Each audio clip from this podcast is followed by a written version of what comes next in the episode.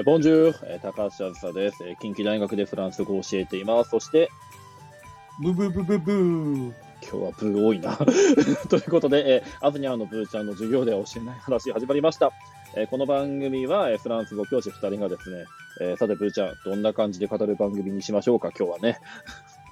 辛いのに、辛いの苦手なのにさ、担々麺頬張るような気持ちで頑張っていこうぜ。つい頼んじゃうんだよね、あれね、なんかね。あのーなんかあの台湾とかついてるやつとかさ、なんかあの辛いのね、なんか頼んじゃうな。ん俺、うん。苦手。苦手なんだけど、はい。なんか岡山にさ、結構美味しい担々麺の店があるとかって聞いたから、はいはいはい、行ってみたいなって、それもなんか、すごい目立たないところ。えー。あるみたいで。えー。まね。あ、あの近代の近くであのどっかに、えーそのうちね、あの行きましょブー。う。で、今日はですね、我々二人とも今、もうめちゃくちゃ疲労しており、疲労しておりまして、もうなんかうん2時間ぐらい会議やった後なんで、あのは働いてるんですよ、我々も一応。働いてますな。働いてます、働いてます。もう我々は、なんていうんですかね、こうなんか日本においてこうフランスっていうのを伝える仕事をしてるわけですよ。フランス語とかフランス文化っていうのをね。で、だからこう、結構さ、今さっきラーメン屋って話になったけども、あのフレンチとかそういうの食いに行ったりすることって多いんだけど、僕そういえばね、なんかあの逆の話って、あの、あんまり、それこそ授業でもしないし、授業でも、あの、他の人の授業とか話題とかあんま聞かねえなって思うのがさ、なんか逆の話ね、つまりね、フランスの中にある日本ってさ、うんあの、まあ、ちょっと今回ね、あのー少しこの日常の文化に、日常の文化について語る会ということでやっていきたいんですけど、フランスの中でもさ、あの逆バージョンがあるわけじゃん。なんか日本料理があったりとか、その日本のものがあったりとか、日本語を勉強してるやつがいたりとか、日本文化。そうそう、日入り込本んでるよね文化とか、そうそうそうそう。だから、あの、うちら留学の時にさ、そういうものに触れてきたじゃない。うん。で、その時に気づいたことっつうのがさ、あの、ちょっとこういう話をしたいんだけど、僕がね、うんまず思ったのがさ、僕なんでも青森の片田舎からフランス留学したっしうん。ょ。でさ、その時に青森の片田舎にあった店の名前ってさ、例えば、あの、ケーキ屋さんの名前がボルドーとかさ、あ、はいはいはいはい。うん。パリテーとかさ、こんな感じなんだよね。で、あの、それについて僕何も思ってなかったんだけど、あの、フランスに行って初めて、その、えーまあ日本食恋しくなったでしょ？って、こう、日本料理屋に連れてってもらった時に、うんあの、入った日本料理屋の名前が藤山だったんだよね。ああ、なるほどね。うんそれ、それちょっと察し、察したよね。なんか、あ、こういう気持ちなんだって。わかります。なんか、あの、桜とかね、そういうなんか日本文化にこう、密接に関わるようなこうものをさ、そうなのよ。やっぱりあの、ついてるんだよね。ボンうん盆栽、まあ、向こうだと盆栽って言うんだけど、盆栽とか、うん布団、布団って呼んでさ、そういう店がさ、そういう店を見るたびに、あなんか、弘前にね、青森県弘前市に遊びに来たフランス人とかが、なんか、ボルドーって店見たら、こういうふうな気持ちになるんだって。いや、わかるわかるわかるわかる。いや、これ本当にさ、あ言われてみたらそうだよねってね。そうそうそうそう。でさ、あれ、ぶちゃん向こうで日本食屋って入ったことある？あ、俺ね、うん。入ったことい一回だけある。一回だけ、一回だけだったら記憶に残ってるかどうかちょっと教えてほしいんだけど、えっとね、あのさ1998年のさ、4月か5月ぐらいにさ、うん。あの、大学の同級生もなんか、ちょっと離れたところに留学しててさ、はいはいはい。で俺リオンに住んでリオンで、なんか久しぶりにさ日本食食べたくなったねってことで、まあ、ちょっとお金かかるけどさ行こうよって言って、うんパリあリオンにある日本食レストランに行ったんだよね。でさ、あの、ここで聞いている皆さんに聞きたいんですけど、皆さん、フランス料理のイメージって、フランス料理ね、フランス料理料理のイメージ、フルコースのイメージってどうですかって話なんですよ。あのね、スープから出てくるじゃないですか。はいはいはい。それでフランスに行って、日本料理屋に入って、日本のコース料理を頼んだ時の僕の衝撃、何が出てきたの？味噌汁。俺は出てこなかったからね。そいや、これではあるあるだと思うよ。味噌汁だけ出てきて、え？って。いや、どこだったかな？いや、ちょっとそこ覚えがないわ、俺。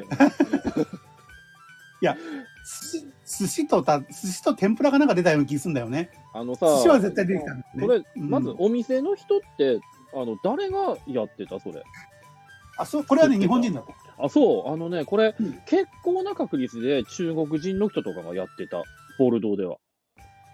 あ、だからね、パリとかリヨンはね、やっぱり、比較的日本人がしっかりやってるところがあるんじゃないかな。なるほどね。だって、俺、飯食ってる時に、うんうんフジテレビのクルーが来て、アンダウノとさ、うんうんあと、清水圭っていう人が今昔いたじゃない？いた、ああのの、サッカー好きな人ね。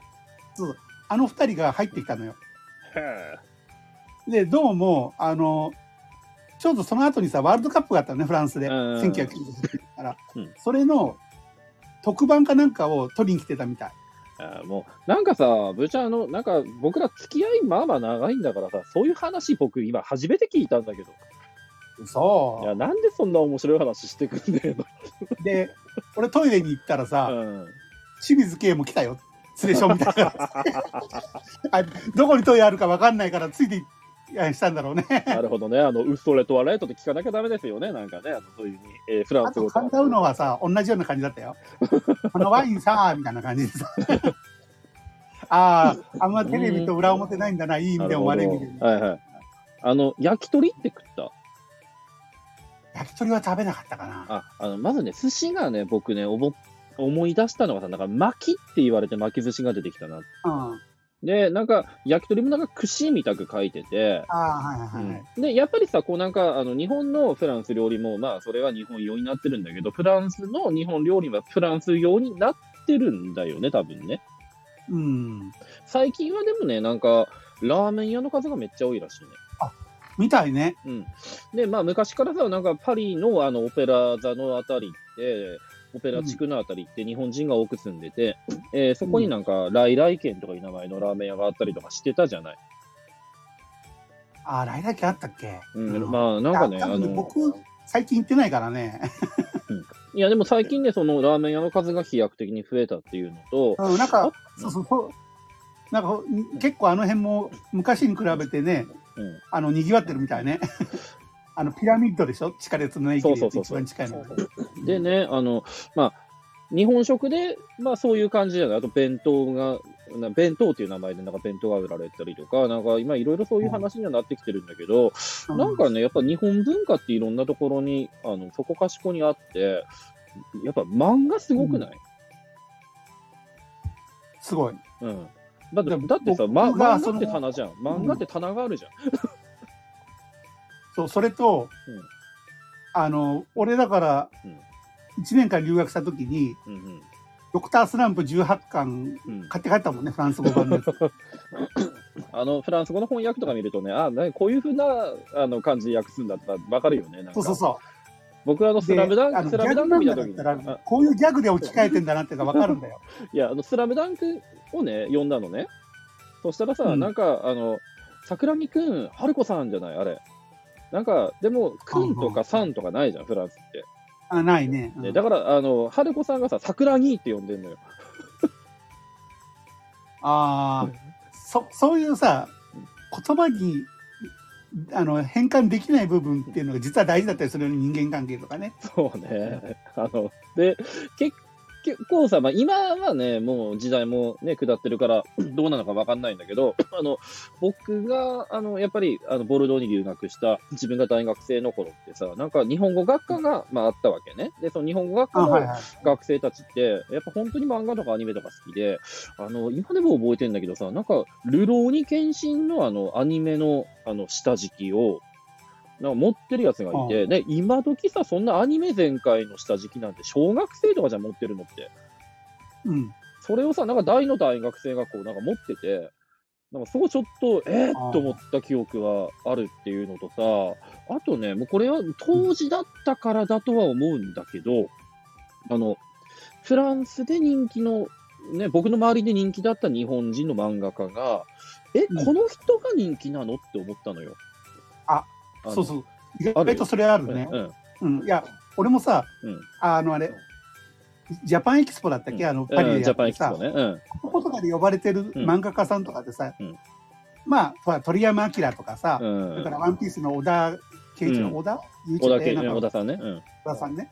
とかじゃなくて、ちょっとね、日本人でも少しマニアックの方にカテゴライズされる人がさ、意外と呼ばれてんだよね。でね、僕ね、これ、まあ、ジャパンエキスポにも呼ばれた人なんだけど、当時、まあ、2002、3年って僕、まあ、留学してからもう20年ぐらい前の記憶で申し訳ないんだけど、あの、うん当時僕の周りで、一番人気だった、あの、まあ、僕の周りだけかもしれないけど、でもジャパンエキスポい、その人、後年呼ばれてんの。もうフランスにもガンガン来ててみんなサイン会に行ってる、とある漫画家がいたのよ。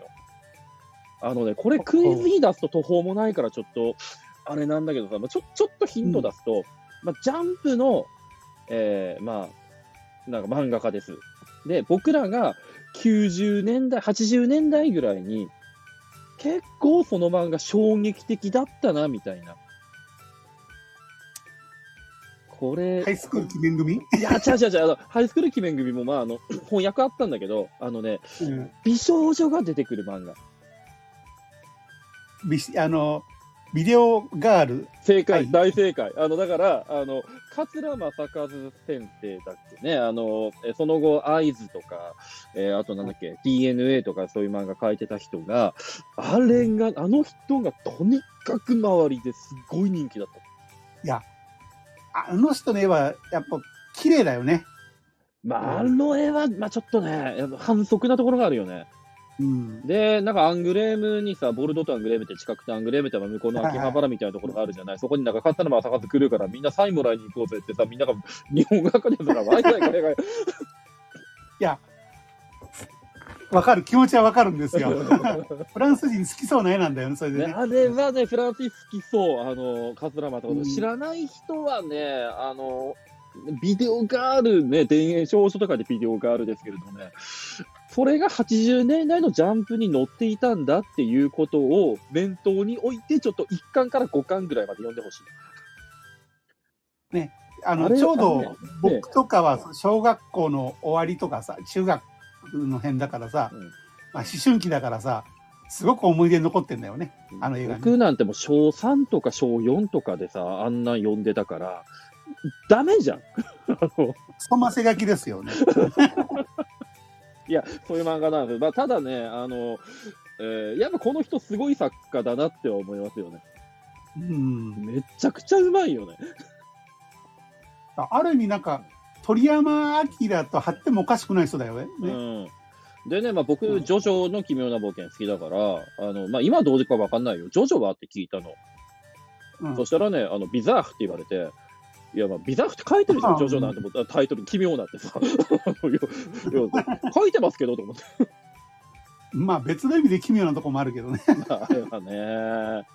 まあ、だからそんな日本が好きなって、こう、アニメ入りのあの学生とかがやっぱり多くって、で、まあでもその他にはさ、なんか三島由紀夫だとか、川端康成だとか好きだとかさ、あの、あと空手やってて日本が好きだとかっていう人とかもいて、あのまあそういう人の家とかに行くとさ、もうこっちがほら、あの、んマネとかモネとかルノワールとかのポスター貼るような感じでさ、なんか、あの、武士が出てるような絵とか飾ってたりするわけよね。ああ、まあ、ちょっとさ、ある意味こう、ステレオタイプな日本だよね。やっぱりそういうの好きなのよ。あの、やっぱうちらもさ、あの、ステレオタイプなパリっていうのが、やっぱり日本でまだ、まだまだ人気だったりするじゃない？うんで、でも、あの、こ、ここういうふうな、その日本の文化の、その、えーなんか、えー流入っていうのって、まあ別に近代に始まったわけじゃなくて、もう、あの、19世紀の時代からさ、あの、浮世絵をかのえー影響をね、あの、印象派の絵画を受け継いだりとか、あの、着物っていうのが、その、一流のファッションに取り入れられて、着物っていう言葉が、あの、19世紀とか20世紀の文学に出てきたりっていう現象はあるわけで、しかもなんか、うん。娘っていう言葉までさ、フランス語の文学とか読んでると出てくるんだよね。ああ、なんかあったね。うんうんまあそういうのなんか、えージャポニズムとかあいうわけなんですけれども、えロッチのお菊さんでしたっけ？ああ、そうですね。あの、お菊さん、あの、ピエール・ロッチピエール、ですね。ピエールロッチという人うん、そうそうそうそう。えーまあそういうふうな、あの、昔からやっぱりさ、離れてるところって憧れ合うんだなっていう感じで。で、ちょっと入ってくるときに、あの、日本に入ってくるフランスがちょっとこう、で変わるような感じで、フランスにある日本っていうのもちょっとこう変わって、あのまあ、独特な文化になってるっていうところが、面白いなっていうぐらいで今日疲れてるからやめようか。まああのさ、うんあの、シノアって、まあ、ち中国語だけどさ、うんシノアってさ、わけのわからないものっていう意味があるんだよね、フランス語の中でさ。ああ、そうなんだ。だからさ、うんそ、それよりもさらに離れてる日本ってさ、うんもう行っちゃってるって感じなんだろうね。まあ、でもそうよ。だって、あの、大学生がさ、なんか日本とあの、韓国とあの、中国と区別つかんかったって言われてたもんね。確かにわかり、まあまあ我々がさ、フランス人とドイツ人とさ、ベルギー人の区別だってわかんねえよって感じ。何語喋ってるかもわかんないしね。あそれで言うと最後なんかもうやめようかって思ったけど、なんか一個話すとさ、あの、僕ってフランスに行くと僕らってフランス語喋るじゃない。で、まあ向こうの人もフランス語喋るんだと思ってフランス語喋ってくれるんだけど、でもまあ、うん日本人がフランス語喋ってくれるんだっていう感覚がやっぱ向こうの人にあるみたいなんだよね。で、うんあの、でも日本語は向こうわかんないと。だから最後別れるときに、ちょっとだけ、あの、日本人に寄せようとして、なんか最後だけ、うわ、バーって英語喋って、あの、えーアビアダーみたいな感じでね、あの、別れたときに、なんか最後だけ、あの、Thank you, goodbye って英語にされるって、これ僕の中のあるあるなんだけど、あの、僕だけかもしれない。ああ、俺は、俺はあんまないな、それな。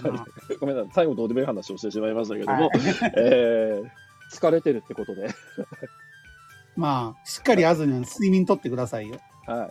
ありがとうございます。はい。ということで、しっかり寝ますから、これから。はい。寝ましょう。まだ早いけど、お疲れ様でした。